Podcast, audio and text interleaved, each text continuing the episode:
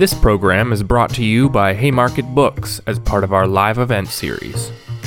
Haymarket Books is a radical, independent publisher dedicated to connecting social movements with the ideas they need in the struggle for a better world. You can help support the Haymarket Project by buying books at haymarketbooks.org and especially by joining the Haymarket Book Club. Be sure to subscribe to our podcast and the Haymarket YouTube channel to access all of our upcoming events. Everyone. Um, my name is Varshini Prakash. I use she, her pronouns, and I am one of the co founders of Sunrise and currently serving as the executive director. And I am also one of the co editors of Winning the Green New Deal Why We Must and How We Can, um, which we will be discussing here today with our brilliant guests. Um, so before we begin, I actually would like to pass the mic to my friend and comrade, um, Julian Brave Noisecat, who is a contributor to this book and who will be opening this evening's conversation uh, with a land acknowledgement. So to you, Julian. Uh, thank you so much, Varshini, and thank you so much for uh, letting me write a chapter of a book. And now you guys have to listen to me talk too. I mean, it's crazy what they're letting me do out here. It's getting kind of out of control. Uh, but wait, quite up. Uh, Julian Brave Noisecat when squext. Uh, when Kika had a squestwa Alexander Roddy F when Kakachet a squestwa Erarchi Noisecat. Uh, so Kwachmach Ken F Statlim Ken. Uh, that's Esken which Dequin to Oakland, uh, which Dequin. Uh, Letwen Poopsman uh, na Elia Tektumich where uh, Piscataway Uluch where Washington DC. hello, everyone. my name is Julian Brave Noisecat. Um, I guess in sort of progressive circles, we do our pronouns. I use he, him pronouns. Um, among my people, we usually relate our uh, genealogy, our ancestry. Uh, so I introduced uh, not just my name, uh, but also who my my parents are. Uh, you guys don't need to know them. I don't want you googling them. So we'll just leave that between me and my ancestors. Uh, and I come from the uh, the Secwepemc uh, and St'át'imc nations in what is now British Columbia, Canada. but I grew up in in Oakland, California. There's this thing called the Jay Treaty that you guys should all read about. It allows First Nations people to live here in the United States. Um, I'm calling in today uh, from Washington, D.C., which is the uh, traditional territory of uh, the Piscataway uh, people. Uh, it is, of course, a, a city that was uh, built with the labor of enslaved Black people, which I think is an essential other part of acknowledging the land that we're on. I'll leave it at that. usually, if you, this was like a, an Indian gathering, we'd be like, saying a whole prayer. We'd have a whole spirit plate. I have my uh, shrimp fried rice is my spirit plate that I'm going to eat later. Um, and really excited for this conversation. Really grateful for the opportunity to um, speak along so many wonderful panelists. Uh, as I'm sure you guys will find out very soon, the folks who edited and, and wrote this book and who uh, are engaged in the movement that uh, led to its creation are, are incredible people. And um, I just feel very lucky to uh, call some of them friends and colleagues. Thank you, Julian, for that beautiful opening. Um, and I'm really proud to be here with you and with Guido, my awesome co editor, and Ian, and Alex, and Rhiana, and the hundreds of you who will be watching online to talk about this moment, um, about the Green New Deal and the path forward. Um, I feel like I really need this conversation right now, and you all are my personal heroes. I'm thrilled to be having it with you. Um, so, for all of those uh, for those of you watching right now, we are streaming live on YouTube. If you have any questions, please submit them through the YouTube live chat. We're going to be collecting those and we'll um, take some of them and, and pose them to our awesome guests.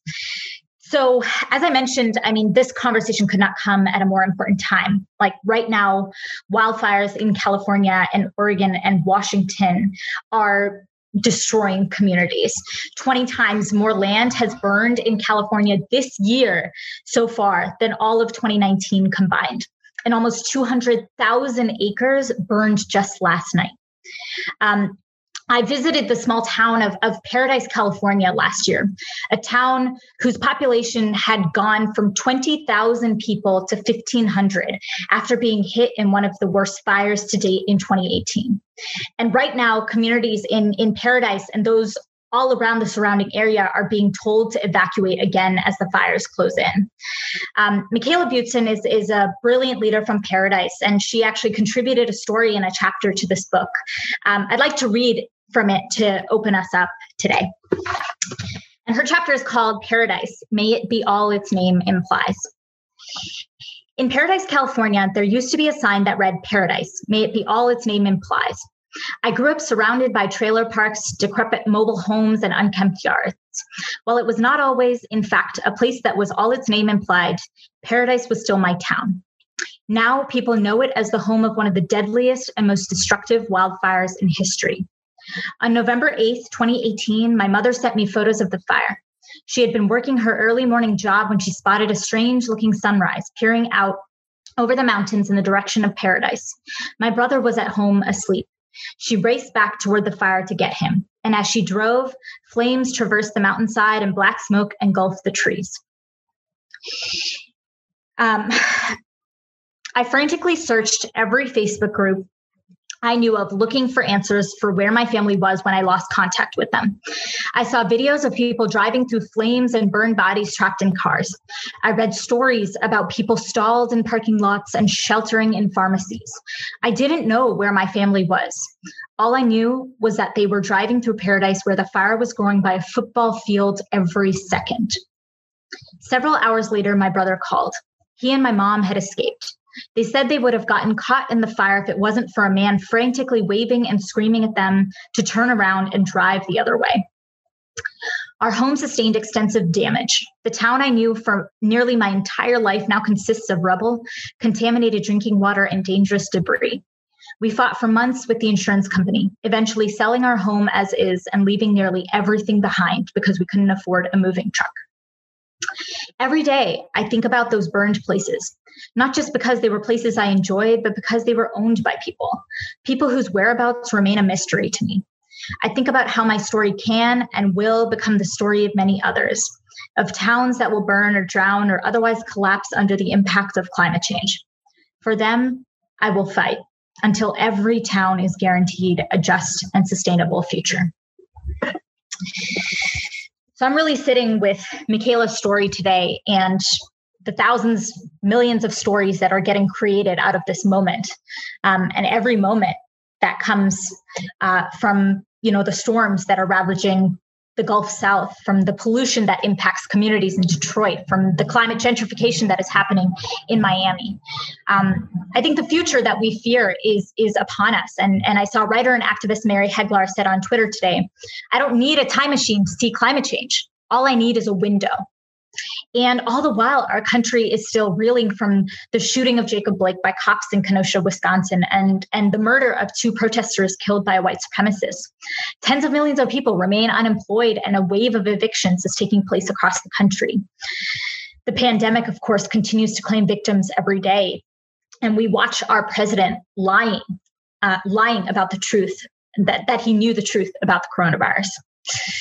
And so I'm I'm so grateful and humbled to be in this conversation because I believe in a world where our pain and our crisis is so interconnected.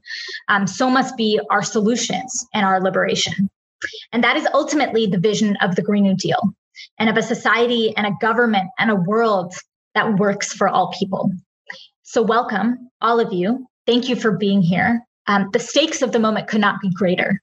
And however you are arriving in whatever state, you are welcome here and we are glad to have you. Um, and I also want to thank um, Haymarket Books and Porter Square Books for being our co sponsors and our partners for this event. Um, and now I'd like to introduce my co editor of Winning the Green New Deal, co-creator of Sunrise, um, who's a media director with Justice Democrats, um, and a dear friend and moderator for this evening, Guido Girgenti, just say a couple of words before we open up the, the discussion and introduce our awesome panelists. Thanks so much, Varshini. Um, it's really surreal to have launched this book two weeks ago and we did an event as a hurricane was making landfall in the Gulf. And now at our second book event, uh, we're talking as unprecedented wildfires are raging in the West. And when we started editing this book over a year ago now, we felt, I remember our editor saying to us, you know, I really want to produce something that convinces people that the GND is just as big as it needs to be and just as as ambitious as the crisis calls for. And uh, it tragically feels easier and easier to make that argument. And it feels like the book is just being launched into a world that is is the the beginning chapter of of a future that we're trying to prevent. Um, it's our hope that this book is a compass for the fight over the next year. And I hope that folks joining us tonight use the book in that way and, and use it to go out there and organize bigger and bigger protests and bigger strikes next year. Um, and I also hope that it can be a guide to not just why the GND is so big, but why confronting racism and inequality are so central to actually winning, which is what we'll be talking about tonight with our great panelists who I'll let Varshini introduce. Cool. Um, okay, so up first, we have Miss Alexandra Rojas, who is the executive director of Justice Democrats, um, which, if you don't know them, you got to follow them, the progressive political organization that is um, most well known for recruiting Alexandria Ocasio Cortez to run for Congress and for helping launch the Green New Deal alongside Sunrise Movement. Um, and they're working to elect a whole new generation of Green New Deal champions in Congress, like Jamal Bowman and Cori Bush and Marie Newman, and so many more. Um, and uh, so, welcome, Alex. I'm so thrilled to have you here. And um, next, we have Julian, who introduced himself in a better way than I can introduce you. Um, but Julian is the vice president of policy and strategy for Data for Progress. Y'all got to follow Data for Progress. I learn all the facts. All the figures, all the knowledge that I need from Data for Progress, and they are brilliant on a number of issues, including the Green New Deal. Um, and he's also the narrative change director for the Natural History Museum. Um, and his work has appeared, he's a really fantastic writer, and his work has appeared in the New York Times, the New Yorker, Rolling Stone, and lots of other places. Um, Ian Haney Lopez is the uh, is a law professor at UC Berkeley who specializes in critical race theory, and in particular, his book um, "Dog Whistle Politics" was actually um, one of the most um, uh, one of the books that informed Sunrise's strategy uh, in a huge way when we were actually building and creating the movement. Um, and it details essentially the 50 year history of, of coded racism in American politics. Um, and uh, he also um, has another book called Merge Left, um, in which came out in 2019, where Ian kind of explains further about Trump's relationship with dog whistling and about the race class um, uh, narrative and response. And last but very much not least, we have Rhiana Gunn Wright, um, who has serves as served as the director of uh, serves, sorry, as director of climate policy at the Roosevelt Institute. Um, and before joining Roosevelt, Gunn Wright was the policy director for New Consensus, where she was charged with developing and promoting the Green New Deal amongst a lot of other projects. Um, and Rhiana was also the policy director for Abdul El Sayed's 2018 Michigan gubernatorial campaign, which was one of the first campaigns that Sunrise ever worked on back when nobody actually knew who we were, except Abdul. Um, Cool. So that is our amazing, phenomenal set of panelists. I'm so excited that you all get to hear their wisdom tonight. Um, and I'm going to pass it to Guido to kick off the first round of questions and conversation. Thanks so much, Varshini. Uh, Ian, I want to start with you. Uh, as Varshini mentioned, your book, Dog Whistle Politics, was foundational for the thinking that went into uh, Sunrise before it was called Sunrise, when youth activists were thinking about what comes next after Trump got elected. Since the Green New Deal grabbed the spotlight in 2018, um, there's been this debate raging. how important is it for climate policy to address racial justice and why are these young people sitting in in these offices so insistent that the green new deal weave racial justice throughout its policy proposals. Um, but this debate didn't begin in 2018 with the green new deal. Indigenous peoples and frontline communities have been making this argument for decades if not centuries. And you also, Ian, I think were early to this story, even though Dog Whistle Politics uh, is not a book about climate change. I think when Varshini and I read that book in 2015, we realized that our movement had not grappled as deeply as we needed to with why and how specifically racism in the United States could lead us to lose the fight for a Green New Deal even if we did everything else right and had brilliant organizing strategies. So, Ian, I want to hear why, in your words, con- confronting racism is essential to winning a Green New Deal. And you wrote that book over five years ago now. I'm wondering if, if your analysis has changed in this past couple of years as you've seen the right wing and the Democratic Party respond to the Green New Deal. Yeah, great question. You know, let me let me start. Let me let me back up for a little bit and start first by saying thank you. Um, right now, you're seeing me. I'm coming to you from an Airbnb in Utah. Um, I left the smoke in the Bay Area. This this is you know, and and I have lots of resources. I'm well off. I'm I'm fine, but these harbingers of change are upon us, and if anything has changed over the over the last five years, my love for you is grown more intense. You guys are awesome. I fully support you. What else can I do? Right? I mean, we have to do this now.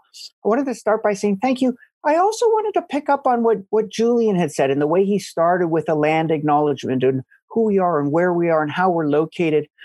And partly it seems to me that's so important because it it asks us to ground ourselves and to be thoughtful about how we got here but partly, I think there's a there's this other dynamic that I want to surface. When we ground ourselves in past social practices, we're acknowledging what humans have done. And that's important in terms of taking responsibility, but also in generating hope. Because what we've done, we can repair. Things that we've harmed, we can heal. And I, and I think that that's the sort of the spirit, the zeitgeist of the sunrise movement is to say, let's be serious about what we've done. Let's be hopeful about what we can achieve, what we can do together. And that's the Green New Deal, right? This is here's the route, here's the plan. Okay, so when do they get uh, here's the plan. Now, a lot of people say, great, you've got a plan for averting climate collapse. Why focus on racism? And I want to distinguish three different ways we could answer that question. One way we could answer that question is by saying, well, we need to focus on racism because some of the communities that are harmed the most by environmental degradation, by climate collapse, are communities of color. This is true domestically, this is true internationally. Um, if we care about racial justice, we should see that environmental justice has a disproportionate racially adverse effect. Completely agree with that. Yes, not the argument I'm making. Here's another argument that says the ethos of taking care of the planet is an ethos of interconnectedness. It's a rejection of separation. It's an acknowledgement of our connection to each other and to the planet. And that ethos requires us to fight racism as a moral matter. 100% love it, completely with it, not my argument. What I'm trying to advance, and this is, I, I see it not as a competitive argument, but as a, as a complement. These all go together. But the critical point that I think we need to recognize can be summarized this way the number one weapon of those people profiting from pollution is racism. The number one weapon of those people profiting from pollution is racism. And, and it's not just it's not the polluters in particular, the Koch brothers. The, the Koch brothers, uh, owners of the largest privately held petrochemical conglomerate in the United States, they turned around and created a donor network of ultra rich corporations, family dynasties, billionaires, and they used their power to fund racial division. They helped turn the, the Tea Party from a grassroots anxiety about you know Barack Obama and, and cultural change and racial change into a massive political movement that helped elect a, a, a number of politicians who cared first and foremost about helping the Koch brothers and the billionaires. In other words, to put this point as as as as as precisely as I can, the number one strategy of those people who want to keep polluting because it's good for their bottom line is to fund racial division. And if we do not overcome racial division and create a multiracial movement to oppose them, we cannot save the planet. And this is this is true in terms of fighting racism and its disproportionate harms against communities of color. It's true as a moral matter, the ethos of taking care of each other and taking care of the planet. But it is also true as a simple, pragmatic reality. You cannot save the planet. You cannot avert climate collapse without defeating racial division as the number one weapon that is being used against us right now. Donald Trump, 2020, that's what's happening. Thank you, Ian. And if there's anyone in the audience who feels like there's someone in your life who just doesn't get why race needs to be a part of this, give them Ian's chapter. Um, it's just such a, a, a pithy distillation of uh, for the for the people who want to be sober and reasonable and just get something done. Why getting something done requires confronting racism. Um, but it's not just in the political strategy; it's also in the policy itself. We're trying to build a multiracial movement that can defeat the tactic of racial division. Um, we need a policy that can be championed by a multiracial movement. And Rhiana Gunn-Wright has been one of the leading architects of, of building that Green New Deal. And Rhiana, I'm interested uh, in hearing as you have developed the Green New Deal, um, how specifically you feel that on a policy level, policymakers like yourself have moved the debate and been able to uh, integrate commitments to racial and economic justice. And perhaps it'd be helpful to take a step back and also just name what the Green New Deal is.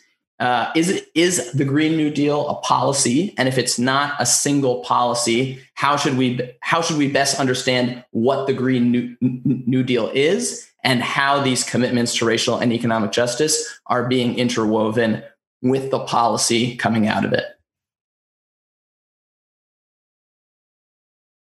Um, thanks, Guido. Uh, uh, and thanks for uh, having me. It's an honor to be here. Apologies for looking like who did and what for. I also have a collared shirt somewhere, uh, but my dog shit in my car three times before 11 a.m. and it's my anniversary. So, uh, you know, we're doing this. Uh, so, what's the Green New Deal? Is it a policy? Um, uh, no, uh, that's the quickest answer is no. Um, so the interesting thing about policy and why I think it's important to actually back up and ask what is policy, uh, because often when people sort of laugh off the Green New Deal, oh, it's not a policy, they don't actually tell you what policy is. Are you talking about? Because there's tons of different forms, right? Um, there's laws, there's regulations. Um, there are incentives uh, built into the tax code. There's lots of ways uh, to actually shape uh, a policy. But the thing is that policy isn't like a fully baked thing that comes out.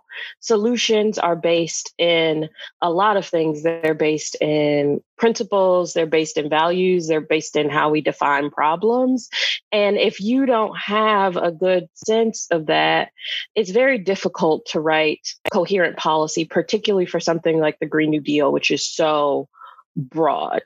Uh, and so, what the Green New Deal is, is a is a policy proposal and a framework. So the congressional resolution is a framework for essentially that lays out the principles of the Green New Deal, uh, hence that sort of like the ideological roots, the sort of theory and beliefs behind it.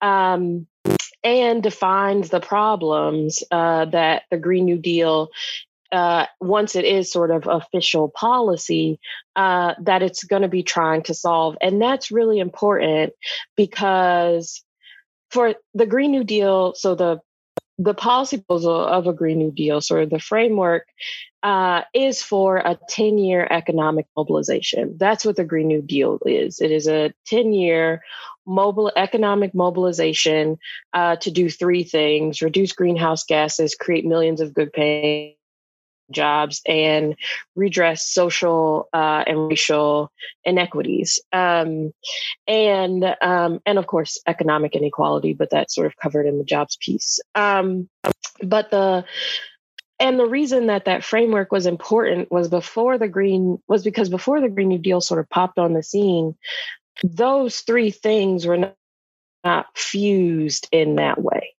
and so you can't come out with a bunch of laws or proposals for legislation if people don't know why you're defining the problem the way that you're defining it right? Because the green deal went from talking just about climate in a very technical, bounded, sort of market interventions, carbon tax, carbon pricing, et cetera, carbon offsets way until talking about the Green Deal as uh, climate change is like a holistic issue uh, that has to do with the way that our economic and social systems are created uh, uh, and designed. And that, and all of that wasn't new. It came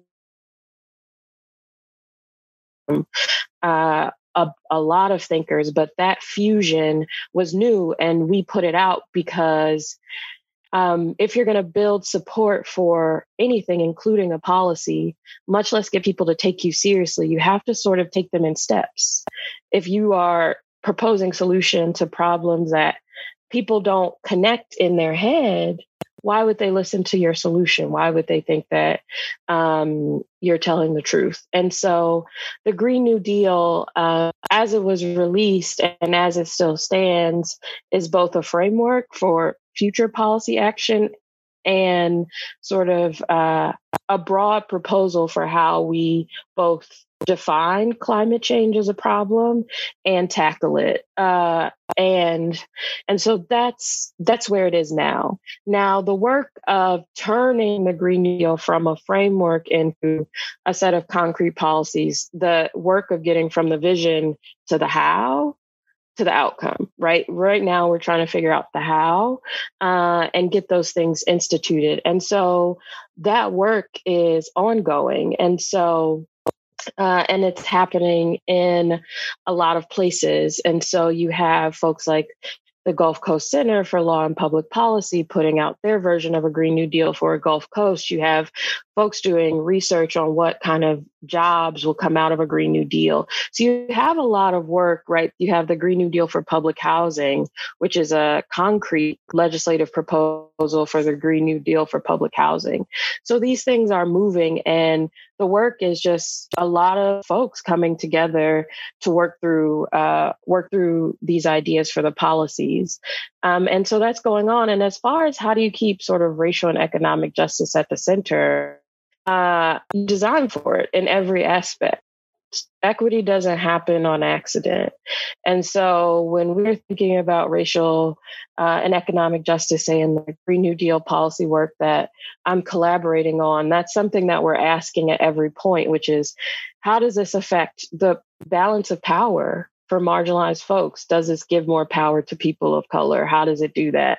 And so that's, it sounds simple, uh, but that's kind of because, in a way, that it is simple. We often treat racial and economic equity as like these things on the side, but the truth is, to make it happen, you actually have to be thinking about the impact and what sort of um, relationship you want uh, those communities to have to, to power. How do you want to empower them? Be thinking about that as you're designing out everything from sort of top lines to implementation.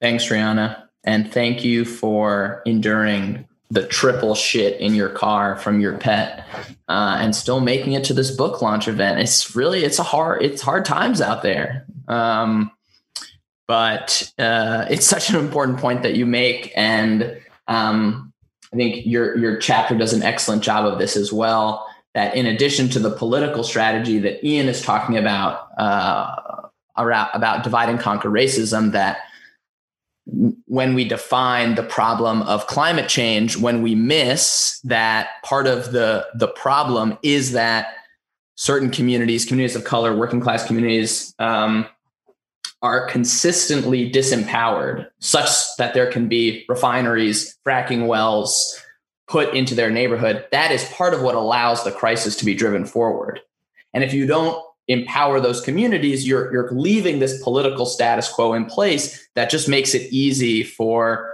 Governor Gavin Newsom to give out more than 50 fracking permits since April, despite the worst wildfire season in history. Um, Julian, this is a point that you've been making, not just in this book, but I think in journalism that you've done throughout this year about what it would mean for climate policymakers and Green New Dealers to learn from uh, indigenous peoples and indigenous communities. Um, you talk about uh, that those who know what it means to lose our world, speaking of indigenous communities, might have something to lend to humanity now that all of us are facing existential crises in the form of, of a pandemic and climate change. Um, and I, I, I feel like I've read a lot about um, indigenous practices of ecology and conservation that we can learn from. But you make this broader point about um, lessons about democracy and sovereignty and rights that are essential for Green New Dealers to learn to effectively design and implement the kind of policies that Rhiana is talking about. Can you tell us more about what you're you're getting at there? Um, yeah, sure. Happy to. I, we're going to solve all the problems with this one answer to this question. Um, uh, let's see. So, firstly, I just want to say that I, I very much agree with uh, Professor Lopez. Uh, point about racism being weaponized, and it's not just because he teaches at the university just up the street from where I went to high school, which is Berkeley High. Uh, and obviously, I, I, agree a lot with what what Rhiana said about we need to design uh, for equity I guess my where where my sort of comments um, tonight sort of add or relate to those two points, which I think are really essential to hold, um, is that um, well, let's do this in the form of a story. So in early 2019, I uh, traveled to uh, the Yankton Reservation in uh, South Dakota, where in their um, the bingo hall in their casino uh, they were holding uh, a sort of gathering where we were uh, discussing uh, and also just sharing in food and meeting uh, sort of the resistance to the Keystone XL pipeline. And I think here's where sort of these fun, deeper, sort of fundamental questions about governance, democracy, sovereignty, all that sort of stuff come in, um, because you know there's this notion in undergirding a great deal of political theory and political science and uh, the notion of of a just government and all that that um, you know there's a, the consent of the governed right that we consented to this. And uh, you know indigenous peoples we we didn't consent to any of this shit. Uh, you know we we didn't say that this was okay. This is not what we planned for when we signed those treaties or when we didn't sign them. Um, and so, you know, there's a fundamental sort of unconsensuality to uh, modern life, to a state like the United States, to a state like Canada, uh, that has never been addressed or or reconciled. And you know, I I'm a wonk. I, I, love to nerd out with the wonkiest of them. I get to publish a lot of and work on a lot of uh, really cool policy papers and stuff regarding, you know, Green New Deal for public housing, all that sort of stuff. But fundamentally, sort of underlying, um, in my view, uh, sort of what we need to do to sort of restore a notion of um, consent, of what right relationship, of uh, the relationship of a sovereign uh, government to the United States to sovereign tribal nations is fundamentally to sort of recognize the the power and agency of what has always been there, what what came before, and in this instance, uh, you know, of indigenous uh, nations. And I think that that sort of that notion can take you in a lot of different directions. Guido uh, generously quoted me in an article I wrote uh, a number of months ago. Uh, there's also ways in which it can, it can take you towards uh, the stewardship of resources. Uh, there are ways that it can take you towards uh, the fundamental truth, which is that treaties are, are founding documents in the same way that the Constitution is. in fact, the Constitution describes them as, quote, the supreme law of the land. Um, and you know, when we're thinking through sort of how uh, we engage in a just um, transition, we often talk about all these green and new things that we need. Uh, you know, better batteries, a whole lot of infrastructure, um, you know, sort of the mechanisms and institutions to finance those things, uh, planning capacity to make sure that we do it in ways that are just and equitable. Um, but inherently, I think before all those things, I think we need to to recognize uh, the the strength and power of the things that are already there. I think a lot of the things that you're going to build a Green New Deal with, we already have. Um, and so that was sort of the the, the fundamental uh, point I was trying to get across in in my uh, short chapter. I guess if you buy the book, which you should, uh, you don't have to read my chapter now because I just gave you a quick synopsis of it. Um, but you know, I think that that's sort of uh, uh, a sort of idea that I'm I'm still very interested in, and um, one that I uh, I'll be honest, I'm still I think exploring what what fully that would mean if you take it into different realms of policy and culture and uh, society and all that sort of stuff. What would it mean to recognize the power and agency of of the things that are already there? Thank you, Julian. Uh, Julian is being modest, but he is a good writer, uh, and you should read his chapter. Um, so we've been talking a lot about strategy, building a multiracial movement um, to win, and Alex Rojas has spent the past year running insurgent candidates against the Democratic establishment, an establishment that has been all too willing to uh, accept and appease the right's uh, strategy of divide and conquer racism. So, Alex, my question for you is uh, Is it working? When you're out there with Jamal Bowman in the Bronx or with Cori Bush or, or Marie Newman, are you seeing candidates embracing the Green New Deal, not just because they think it's the right thing to do, but to mobilize voters? And are you seeing that movement on the ground translate into victories at, at, at the ballot box? Or maybe these candidates would just win with or without the Green New Deal. Um, and, you know, perhaps we haven't done enough to design a policy that that can really sustain the movement that that we need. What do you think, Alex? Well, I, the short answer is that it's been transformative. But before I get into that, I just want to say thank you guys so much for having me here and just hearing the other panelists talk. It's just lifted my spirits when I know so many folks are going through so so much. Um, so I agree, and I'm still working my way through the book myself. Um, besides my chapter, I just got to focus in on that. So it's been great to catch up on all of y'all's um, that that are in there.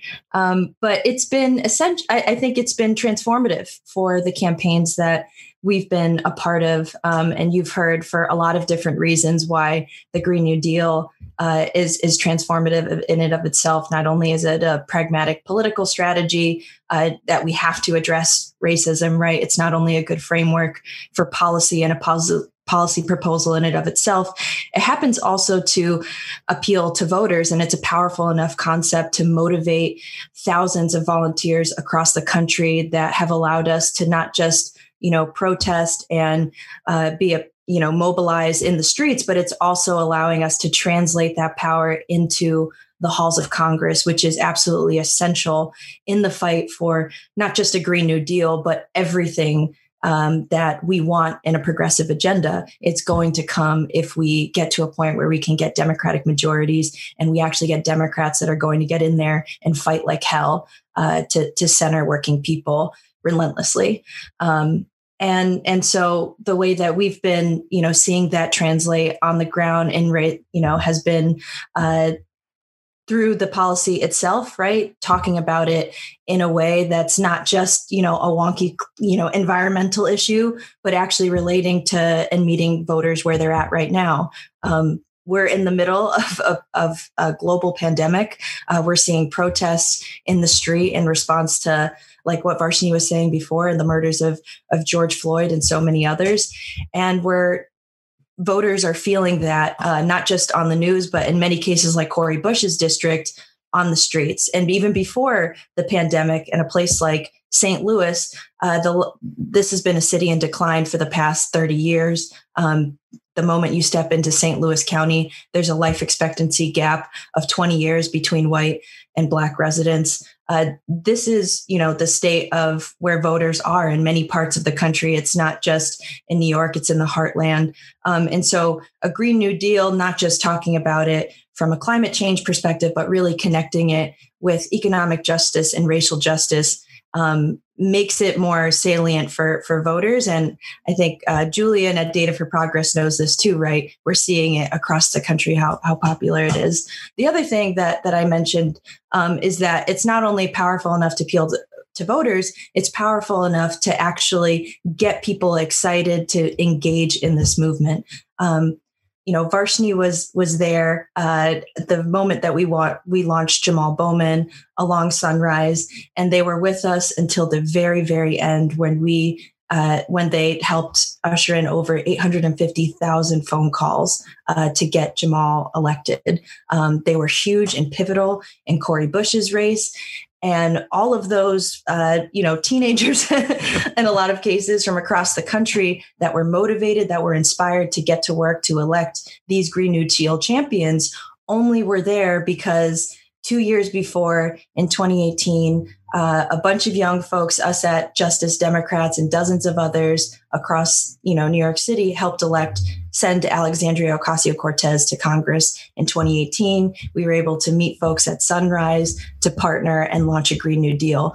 And so all of the volunteer energy and momentum that has come out of this connection between climate, economic justice, racial justice, and then merging that into our electoral strategy and movement building strategy has been essential, I think, in pushing over candidates like Jamal Bowman and Cori Bush um, to to get into Congress. And so this that's what we try to do in the in the chapter of this book is talk about why not only is the Green New Deal so essential to you know this existential threat that that we're all facing that are on our planet but it's also essential for our movement as we adopt strategies to not just go up against bad Dem, uh, bad Republicans, but also engage in these primary fights uh, and the struggle to transform the Democratic Party and make sure that we're translating a lot of the uh, momentum that we're seeing in the streets into political power.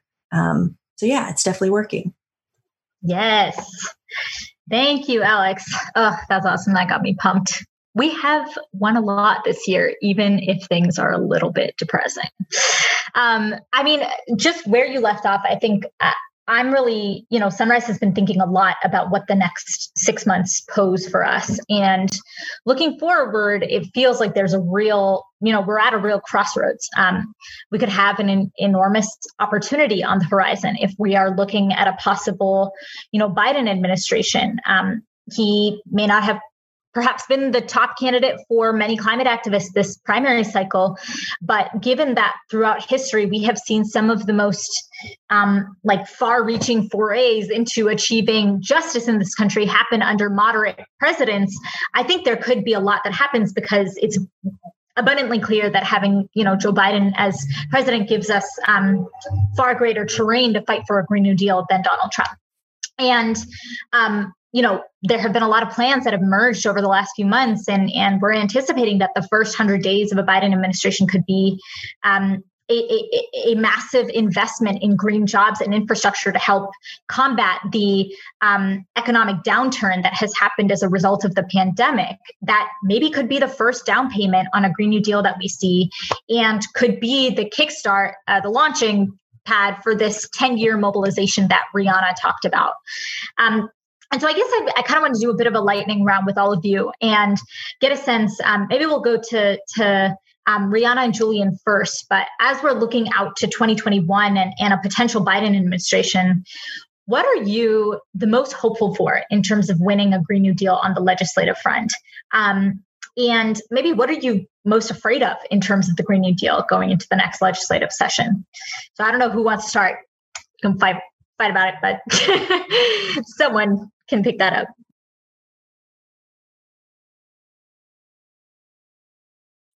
Well, judging from Julian's mouth, I'm gonna go first.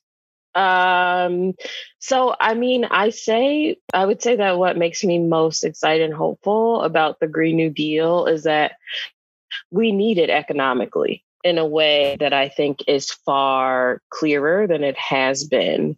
We are in um, uh, recession with unemployment numbers, the depths of which we have not seen really since the Great Depression. And it is shaping up to be a long recovery and one that is something that people call a K shaped recovery, which is essentially the people on the top half of the country do well fine or better as we've seen like some billionaires make more money from the pandemic and the bottom 50% of folks really suffer tremendously uh, like we're seeing the eviction um, the sort of mass number uh, amount of eviction happening right now and, and so that puts us in a place where the American economy is far more vulnerable and doesn't have as many growth opportunities as I think we are used to or would like. And um, the green, um, clean energy, green technology. So, uh, agriculture, there's so many spaces where uh, investing in climate action is is actually going to be really fundamental to the future of the American economy. So that uh, that makes me hopeful because when people want to do this out of the goodness of their hearts, it doesn't get done. When it has to do with what's happening in your wallet, what's happening in the wallet of the country, uh, it gets more more important. Uh, and the thing that I fear the most is actually austerity, in the sense that uh, we will respond to this, particularly if there is a Democrat elected, that there will be far more uh, concern about the deficit, how much we're spending, uh, et cetera, and we will put in place austerity that will not only just hurt people, period, but will uh, really hamper the chances of having essentially a big investment initiative like the Green New Deal. Yeah, I'll, I'll just add on to that. Um, so, like Rhiana, I'm I'm pretty concerned about the spendthrift Democrats uh, you know, I guess it is a Haymarket Books event, so we might as well say, you know, there's this guy, uh, German philosopher, uh, once said something along the lines of first as tragedy, second as, and then I guess you can fill in the blank. And the next few months are going to kind of fill in the blank. Um, and what I mean by that is that uh, there's a lot of parallels between the moment that we find ourselves in and uh, the first term of the Obama administration. Uh, you know, the the first term of the Obama administration, of course, began with an enormous recession. Uh, and what happened is that they they passed a sim- stimulus, uh, the American Recovery and Reinvestment Act. It was too small, uh, which is, I think, points to uh, the the the correctness of Rhiana's concern about you know austerity. and then there was, of course, the second part about that. Before we had um, Ocasio Cortez Markey, we had this thing called Waxman Markey, which was a cap and trade bill.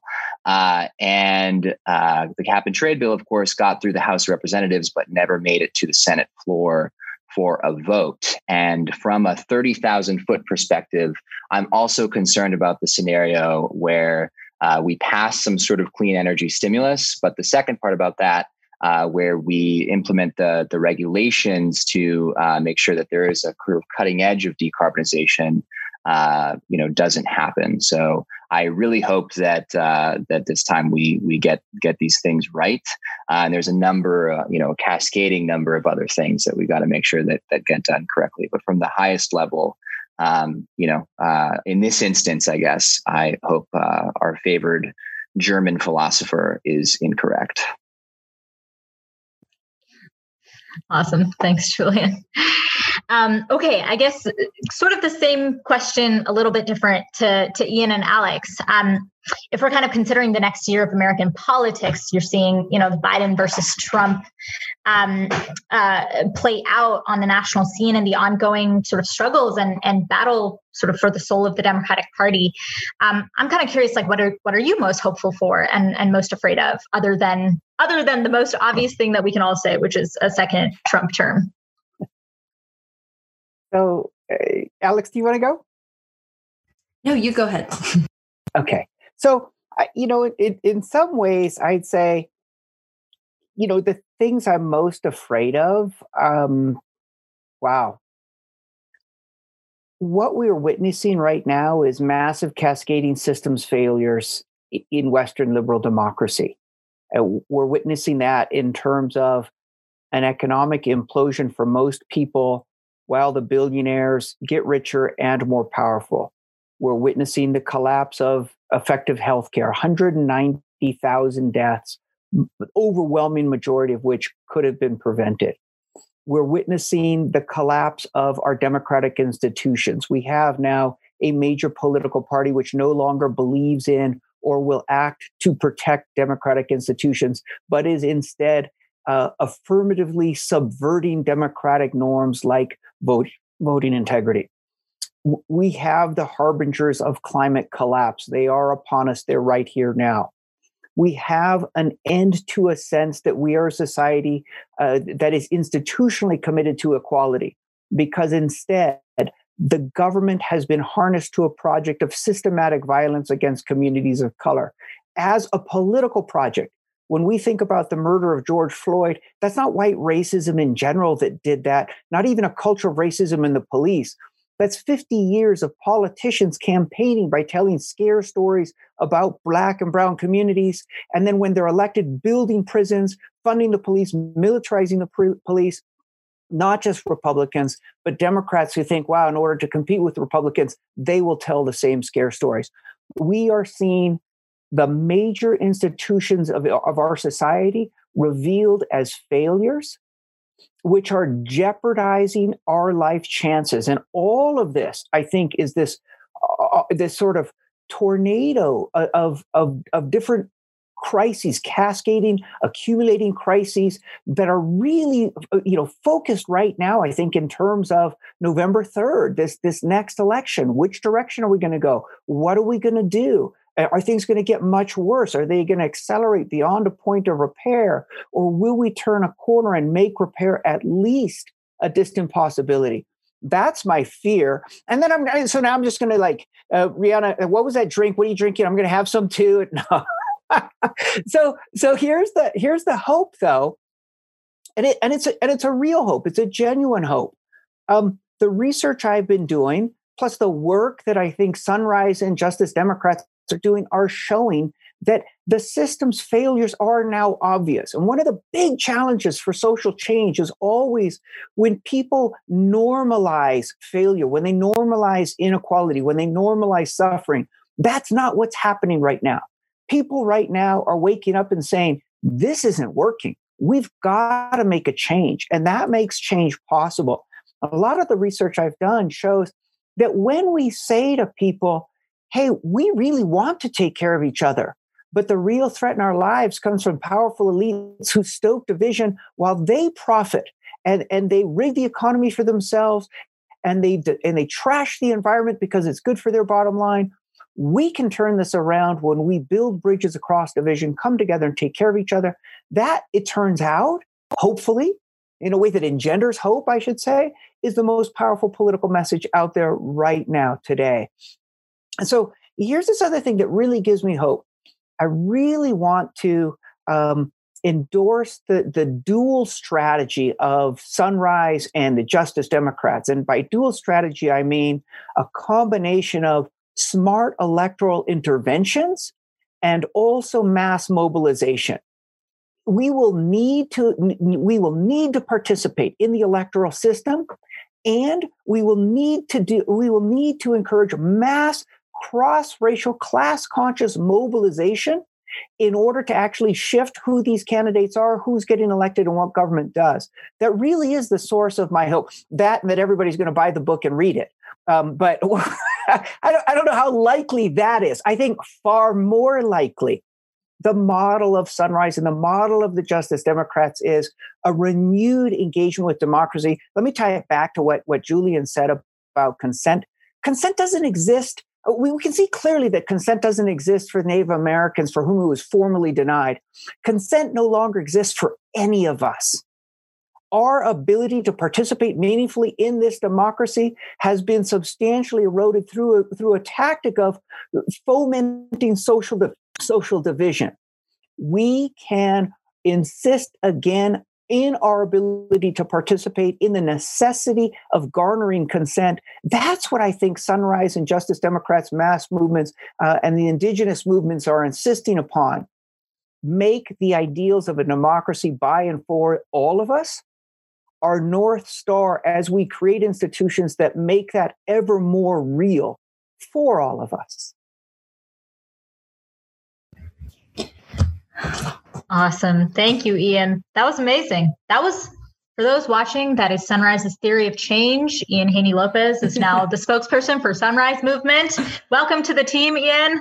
I'm going to take a vacation, um, but no, really appreciate that. That was that was a really sharp, I think, download of everything that also needs to happen on the political front, and particularly, I think um, there are other great chapters also from Reverend Willie Barber and and others who have been, you know, also talking about this like fusion politics, this cross race, multi class coalition that needs to come together if we are going to going to actually win many of the ambitious policies that we're talking about in in in a Green New Deal. Um, okay, and last but not least, send it to you, Alex. Yeah, yeah, for sure. Well, I'll I'll um I'll just say, Ian, that made me hopeful. So thanks for that. Um, and uh, yeah, I'll start with what I'm most afraid of. Um, I, I, think Ian just laid out there is a number of over extremely overwhelming, at least speaking for myself, and I'm sure many of many people across the country, existential f- threats that are facing us, and uh, it, it doesn't only feel like that. We we can see it, right? That the folks that are in power uh, not only want to not accept responsibility for the management of our nation's decline, right, which we saw in the pandemic, just how totally shot our national supply chain is and our ability to respond in a moment of crisis. And it can feel at times really powerless because, in a lot of ways, we we are right. Um, we're not yet in positions of power uh, we're not at the top of the Democratic ticket, though trying really hard, um, at least at the presidential level, uh, to to get there. But I'm and and and by you know, you know, to to even an even more simple way say is that um, I'm concerned about just like many people the safety and well being of all of the people that I love. Um, but I am so hopeful because I am not alone and I'm relatively new, at least coming out of the woodwork, like a lot of folks, I think, young people in particular in 2016, um, that did not think that there was this whole movement of people that cared deeply about uh, wanting to, you know, figure out, work backwards from the problem and figure out not just how, how to solve it, but do it in a way that is intersectional and that meets people where they're at. Uh, and that we're not only doing that um, in our isolated little bubbles, it's really happening as a movement that's translating into power, right? Cori Bush and Jamal Bowman aren't as much as they will continue to say flukes or uh, two people in a room of 400. They are representing, alongside the six plus other members of the squad, millions of people across this country who are ready for a Green New Deal and who are ready to transform this country uh, more than ever because they are seeing it uh, in a way. Um, and I can't tell you how uh, how critical um, that that is, and that how crazy it is that we're all uh, living in this time to be able to see it. Um, I think it's you know you don't always recognize a moment of history when you're in one, and that's this moment. Um, and and this book, um, you know, is is is really special in communicating. I think a lot of the stories um, that that inspire. I think a lot of that hope that I know that you know folks that weren't as as tapped into politics until a few years ago are. So i'm still working my way through it and i hope lots of others do too. It's hopeful for me.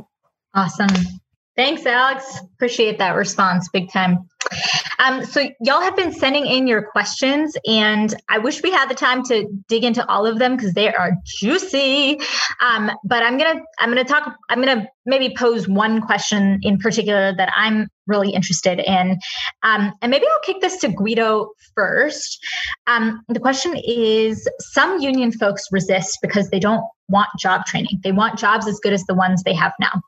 How do we get all unions on board with the Green New Deal by ensuring that workers don't lose out? Um, so, Guido, why don't you kick it off, and then we can um, uh, we can pass to others if if if others are interested in responding.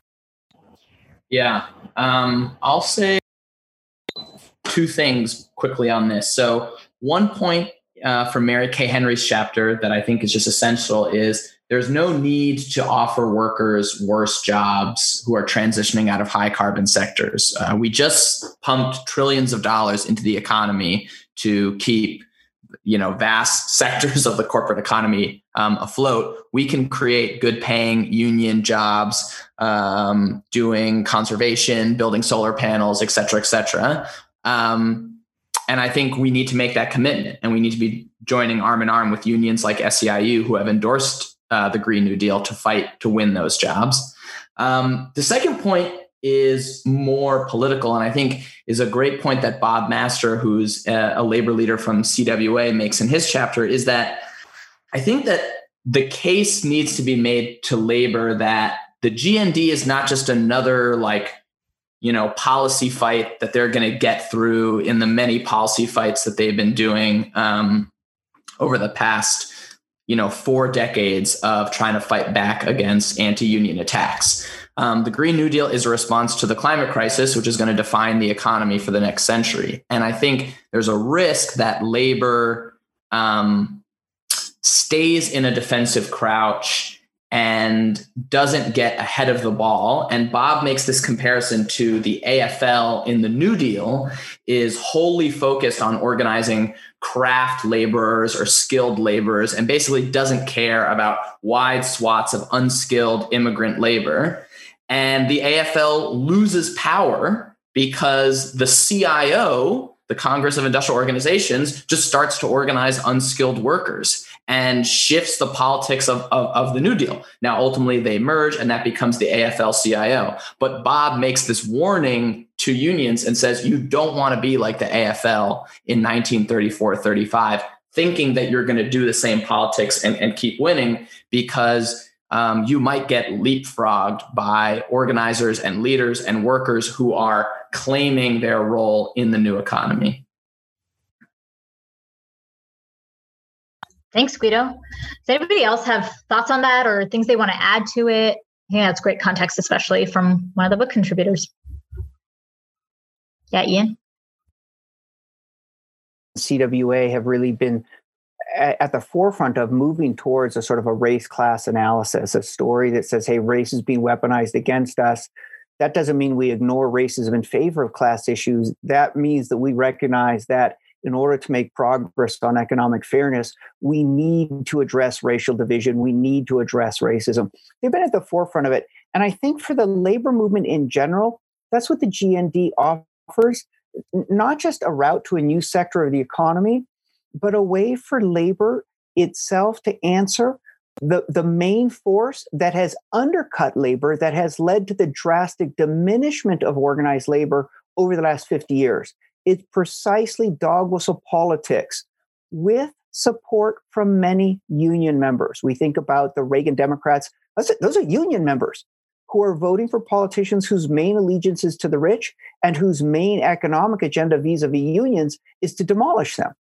So the unions themselves need a story to help their members pivot away from organizing their political identities around racial resentment and towards reorganizing their identities around cross racial solidarity and workplace solidarity. And I think the GND provides a, a, a, sort of a clear frame for the unions to articulate that message to their members saying, get on board with this, with this agenda that is about the environment, it's about fighting racism, things you don't typically think you need to fight for, because fighting against racism, fighting for a, Green New Deal, are, is really the best thing that you can do for your own family.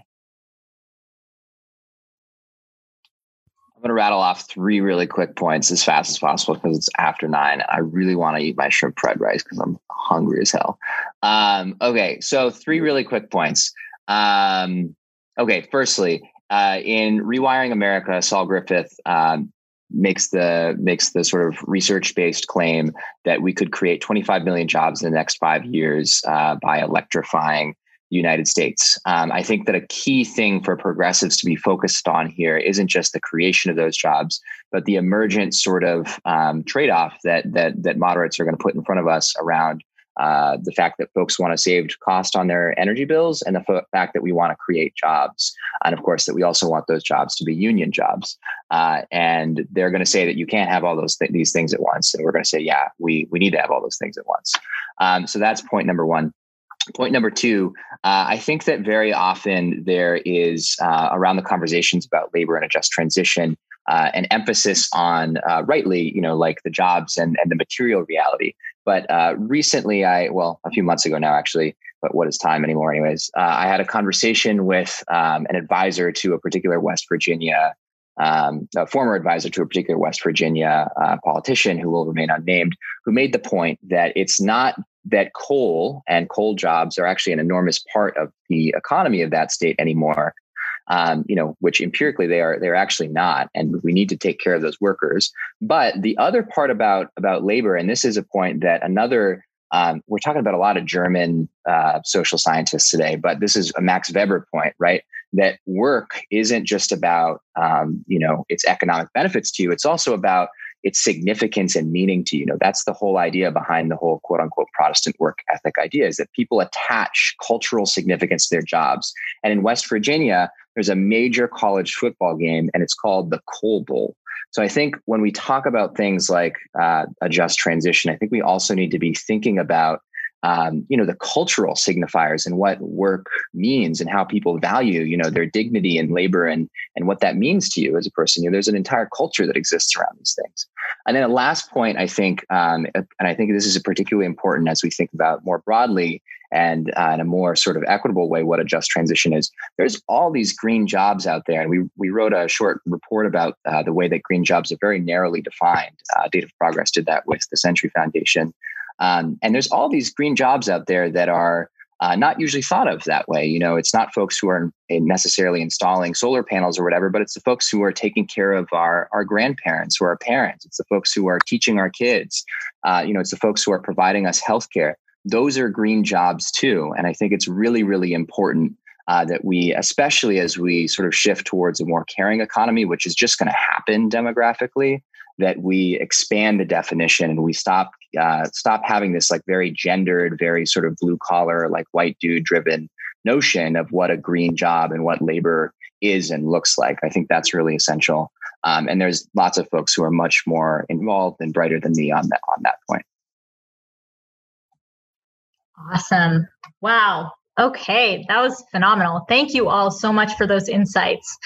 Um, so unfortunately, I feel like I could talk to you guys for hours, and sometimes we do. Um, but but I, we're going to have to close out this conversation for tonight. Um, before we move on, um, Alex, I just wanted to give you a chance if you wanted to say anything in closing um, or, or have a last word here before um, I make some announcements and then close all of us out. Thank you so much. Well, first, thank you guys so much for for having me. And I'll just leave. I I know that we're all plugging this this book, but it's also uh, you know trying to inspire people to really think about the movement that we're all a part of and what it's going to take to really build the world that we want to see. And so, um, one thing that feels so obvious all the time, at least speaking for my chapter, is challenging and defeating Donald Trump. Uh, but one thing we also critically have to do is make sure that our foundation in the Democratic Party, uh, you know, speaks vehemently for this vision that we all want for our values, and that primaries are a key part of our strategy uh, to, I think, be able to to build that. So, thank you, Varshini, for you know allowing us to be a part of a part of the book. Absolutely. Thanks for being here, Alex. And thank you, all of you, for being here as well and watching this. Um, so, before we close out, I just want to remind you of a couple of things that you can do to spread the message about winning the Green New Deal um, to as many people as possible.